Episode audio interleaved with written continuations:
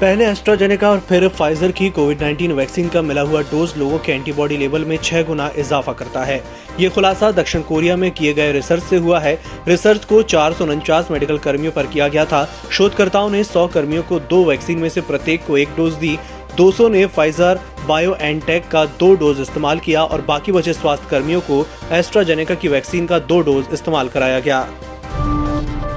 देश में digital payment को बढ़ावा देने के उद्देश्य से प्रधानमंत्री नरेंद्र मोदी ने आज वीडियो कॉन्फ्रेंसिंग के ज़रिए e voucher based digital payment solution e RUPI launch किया। ई रूपी एक प्रीपेड ई वाउचर है, जिसे National Payments Corporation of India ने विकसित किया है। इसके ज़रिए कैशलेस और कॉन्टैक्ट लेस पेमेंट होगा। सरकार के अनुसार इसके ज़रिए योजनाओं का लाभ आखिरी व्यक्ति तक पहुँचाने में मदद मिलेगी।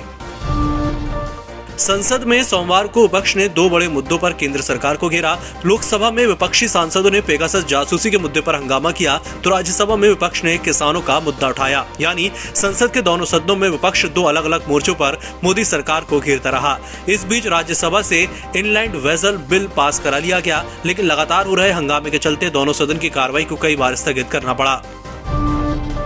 टोक्यो ओलंपिक में भारत की महिला हॉकी टीम ने इतिहास रच दिया है। क्वार्टर फाइनल मुकाबले में भारत ने ऑस्ट्रेलिया को एक शून्य से हराकर पहली बार ओलंपिक के सेमीफाइनल में जगह बनाई है। पश्चिम बंगाल की मुख्यमंत्री ममता बनर्जी के भतीजे अभिषेक बनर्जी के काफिले पर त्रिपुरा में हमले की खबर है। तृणमूल कांग्रेस ने आरोप लगाया है कि यह हमला भारतीय जनता पार्टी के कार्यकर्ताओं ने किया। अभिषेक बनर्जी फ़िलहाल त्रिपुरा के दौरे पर हैं। आरजेडी अध्यक्ष लालू यादव ने मुलायम सिंह यादव के साथ मुलाकात की। एक तस्वीर ट्वीट की है। इस दौरान अखिलेश यादव भी साथ थे। लालू यादव ने लिखा है, गाँव देहात, खेत खलिहान गैर बराबरी, अशिक्षा, किसानों, गरीबों, युवाओं और बेरोजगारों के लिए हमारी साझी चिंताएँ और लड़ाई है। उत्तर प्रदेश के पूर्व मुख्यमंत्री अखिलेश यादव ने भी दोनों नेताओं की मुलाकात की तस्वीरें साझा की, जिसमें दोनों चाय पीते नज़र आ रहे हैं। असम और मिजोरम सीमा पर हुए हालिया संघर्ष को लेकर पूर्वोत्तर के बीजेपी सांसदों ने सोमवार को प्रधानमंत्री नरेंद्र मोदी से मुलाकात की। इस दौरान सांसदों ने पीएम मोदी को ज्ञापन भी सौंपा।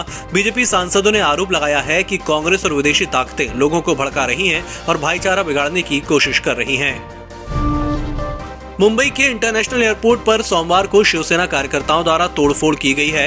इस एयरपोर्ट का संचालन अब अडानी ग्रुप के हाथ में है। शिवसेना का आरोप है कि पहले ये एयरपोर्ट छत्रपति शिवाजी महाराज एयरपोर्ट के नाम से जाना जाता था, लेकिन अब यहाँ पर अडानी एयरपोर्ट का बोर्ड लगा है। ऐसे में ये सहन नहीं किया जाएगा।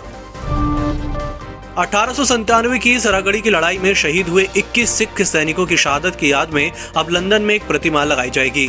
वॉल्वर हैम्पटन में इस लड़ाई के नायक हवलदार ईशत सिंह की 9 फुट की प्रतिमा अगले महीने, यानी 12 सितंबर को स्थापित की जाएगी। कारोबारी हफ़्ते के पहले दिन शेयर बाज़ार की क्लोजिंग बढ़त के साथ हुई है। सेंसेक्स तीन पर बावन पर बंद हुआ है। इसी तरह निफ्टी भी 122 अंकों की बढ़त के साथ पंद्रह पर बंद हुआ है। बाज़ार की बढ़त को रियलिटी आईटी और ऑटो शेयर्स का सपोर्ट मिला। और अंत में जान लेते हैं मौसम का हाल। मानसून के मौसम में देश के कई राज्य बारिश और बाढ़ से बेहाल हैं। राज्यसभा के कुछ इलाकों में भारी बारिश के बाद निचले भागों में जलभराव से बाढ़ जैसी स्थिति बन गई है। वहीं मौसम विभाग के मुताबिक आज उत्तर प्रदेश, राजस्थान, हरियाणा में बारिश होने की संभावना है।